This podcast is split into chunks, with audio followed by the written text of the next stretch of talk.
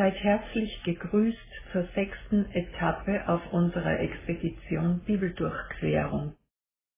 Schon beim letzten Mal mussten wir auf die Schattenseiten unseres Daseins schauen, und auch heute entlässt uns die biblische Erzählung noch nicht aus der Beschäftigung mit diesem deprimierenden Thema. Das tektonische Beben in der noch jungen Menschengeschichte geht weiter und setzt sich in Wellen auch über Generationen fort. Mit dem Turmbauprojekt maßen sich die Menschen eine kollektive Selbstvergottung an.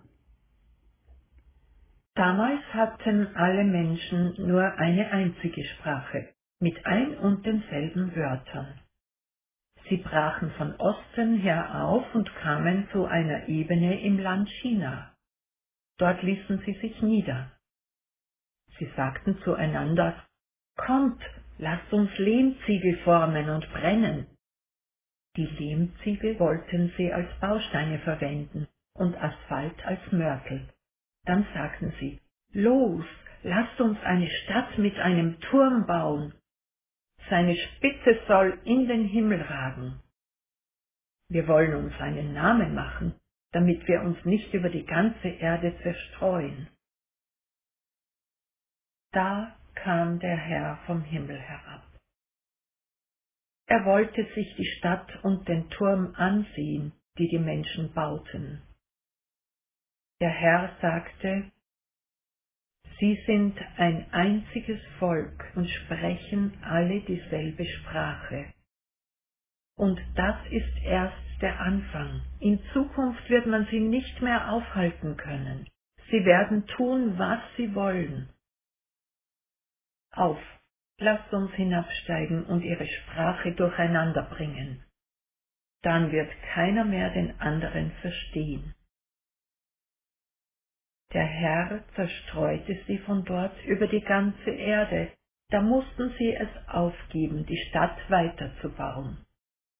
Deswegen nennt man sie Babel, das heißt durcheinander. Denn dort hat der Herr die Sprache der Menschen durcheinander gebracht, und von dort hat sie der Herr über die ganze Erde zerstreut.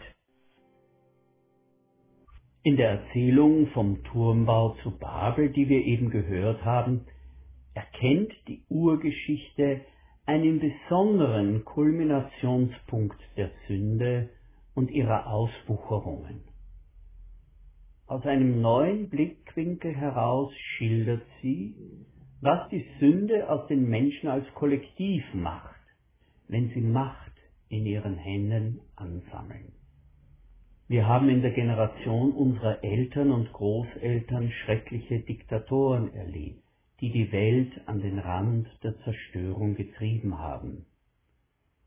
Wir kennen solche machtbesessenen Menschen in etwas kleinerem Format auch in unserer Zeit und sie werden auch in Zukunft immer wieder groß werden. Doch stellen wir uns vor, einem der Diktatoren der jüngeren Vergangenheit wäre es gelungen, seinen Weltbeherrschungswahn mit letzter Konsequenz zu verwirklichen. Stellen wir uns vor, er hätte seine Gegner vollkommen ausgerottet oder mundtot gemacht. In einem solchen Fall, der Gott sei Dank bis jetzt nie vollständig erreicht wurde, stünde der Weg offen, per Dekret festzulegen, was richtig und falsch, was Wahrheit und Lüge, was gerecht und strafwürdig ist, und welcher Mensch leben darf und welcher nicht. In der Turmbaugeschichte ist es sogar Gott selbst, der diese drohende Gefahr artikuliert. Der Herr sprach, siehe, es ist einerlei Volk und einerlei Sprache unter ihnen allen, und dies ist der Anfang ihres Tuns. Nun wird ihnen nichts mehr verwehrt werden können von allem, was sie sich vorgenommen haben zu tun. Die Welt hat schon wahrlich genug Gier, Ausbeutung, Machtgelüste, Selbstvergottung, Gemeinheit erlebt. Aber bisher waren solche Kräfte noch keine kompakte Weltbeherrschung. An irgendeinem Punkt ist ihre Macht zerbröckelt und Gegenkräfte haben eine Chance bekommen, sich in die bestehenden Bruchlinien einzunisten und dort Wurzeln zu schlagen. Im Turmbau zu Babel geht es um das Schreckensszenario, dass es einer sich selbst vergottenden Gewaltherrschaft fast gelingt, diese umfassende Kontrolle zu übernehmen. Sie sprachen untereinander wohl auf, lasst uns Ziegel streichen und brennen, und nahmen Ziegel als Stein und Erdharz als Mörtel und sprachen, wohl auf, lasst uns eine Stadt und einen Turm bauen, dessen Spitze bis an den Himmel reiche, dass wir uns einen Namen machen, denn wir werden sonst zerstreut über die ganze Erde.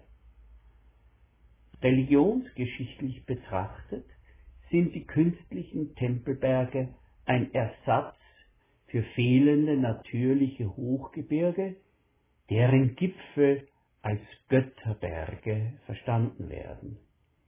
Wir kennen solche künstlichen Götterberge, wir nennen sie auch Pyramiden, aus verschiedenen Kulturkreisen. Auf der Spitze solcher Ersatzberge glaubte man, bis zum Wohnbereich der Götter vorgedrungen zu sein. In einigen Kulturen fanden da oben sogar Hochzeiten zwischen den Göttern und dem König statt. Die biblische Erzählung erkennt in dem Vorhaben einen noch gravierenderen Tatbestand. Jene Verheißung der Schlange, ihr werdet sein wie Gott, wollen die Turmbauer auf eigene Faust verwirklichen. Das titanenhafte Bauprojekt ist demnach angelegt als eine Demonstration der schier unbegrenzten Potenz des Menschen. Wenn der Mensch will, kann er alles erreichen und sich einen Namen machen. Außerdem wollen die Bauherren verhindern, dass ihre politische Macht zerschlagen wird. Sie wollen sich nicht in alle Länder zerstreuen lassen. Ihr Ziel ist es, die gesammelte Macht des Welteinheitsreiches zu wahren und zu festigen. Genau an diesem Punkt geht die Erzählung mit einem Augenzwinkern weiter. Da fuhr der Herr hernieder, dass er sähe die Stadt und den Turm, den die Menschenkinder bauten. Die Menschen wollen in den Himmel vordringen, um mit den Göttern auf Du und Du zu sein. Aber Gott muss weit nach unten fahren, damit er überhaupt sehen kann, was die Menschen da bauen, diesen winzigen Turm. Besser kann man Größenwahn nicht karikieren. Doch da findet sich auch der ernste Zug in der Erzählung. Die Gefahr, dass sich zerstörerische Kräfte sammeln und steigern, wenn die Menschen mit einer Welteinheitskultur und ungeteilter politischer Macht ihr Treiben fortsetzen. Gott nimmt das ernst.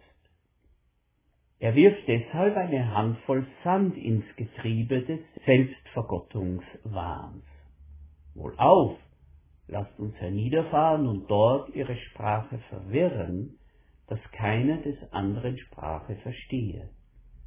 So zerstreute sie der Herr von dort aus über die ganze Erde, dass sie aufhören mussten, die Stadt zu bauen. Das ist keineswegs eine bloße Störaktion. Jede Zersplitterung von Menschenwahn und Menschentyrannei schafft Räume, in denen Samenkörner aufgehen können, die trotz Frevel und Gottlosigkeit nach wie vor im Boden der Schöpfung ruhen. Samenkörner, die als gute Saat der Menschlichkeit, Güte, Gerechtigkeit und eines lebenswerten Lebens aufgehen können. Die Erzählung vom Turmbau bringt uns zu hochaktuellen Fragen. Wo greift der Mensch heute wieder nach totaler Beherrschung. Es ist wohl keinem Hörer, keiner Hörerin verborgen geblieben, wie eng die spätere apokalyptische Vorstellung vom Antichrist mit der Turmbaugeschichte zusammenhängt. In der Endzeit werde es tatsächlich dem größten Diktator der Geschichte gelingen, zur lückenlosen Weltherrschaft aufzusteigen. Fast. Denn kurz vor dem totalen Erfolg wird Gott einschreiten und diese Pläne zerstören wie damals in Babylon. Darum ist die Zahl des Antichrist 666. Die sieben ist die Zahl der Vollendung. Die sechs ist die Zahl der beinahe Vollendung. Alle Pläne des Antichristen werden, so legt es die Zahlensymbolik offen, kurz vor ihrer Vollendung von Gott zu Fall gebracht. Die dreifache Sieben ist für Jesus Christus aufgespart und für die, die seinen Geist haben und aus ihm leben. In der Turmbaugeschichte greift Gott ein durch die sprichwörtliche babylonische Sprachverwirrung. Und da haben die Christen immer schon das Hörwunder zu Pfingsten als Gegenbewegung zur Sprachverwirrung in Babylon verstanden. Dort wurde beim Turmbau die zwischenmenschliche Verständigung zerrissen. Aber warum haben die Menschen in Babylon sich nicht mehr verstanden? Die Antwort liegt in einer ergänzenden Frage. Womit waren sie denn beschäftigt? Sie waren mit sich beschäftigt, berauscht von ihrer eigenen Größe. Einen Turm zum Himmel wollten sie bauen und ihre Macht, ihren Reichtum und ihre konkurrenzlose Wichtigkeit zementieren. Im Englischen gibt es einen schönen Ausdruck, der heißt, jemand ist full of himself oder full of herself. Jemand ist voll von sich selbst vollgestopft mit sich selbst. Wer voll mit sich selbst ist, kann nicht mehr hören und andere verstehen. Er hört nur sich selbst, alles andere ist für ihn oder sie nur noch Geräuschkulisse. Die Babylonier waren die ersten, von denen dieses Phänomen berichtet wird. Full of themselves. Darum haben sie nicht mehr miteinander reden können. Der Tanz um das goldene Ich zerstört Reden und Verstehen. Der Geist Gottes, der zu Pfingsten gekommen ist, ist ein anderer Geist. Er macht aus dem Inneren eines Menschen einen Raum der Begegnung mit anderen. Der andere Mensch interessiert mich, berührt mich, ich möchte, dass es auch dem anderen gut geht, dass es uns gemeinsam gut geht in Gottes Welt. Und in diesem Geist gibt es Verständigung, selbst wenn man äußere Sprachbarrieren überwinden muss.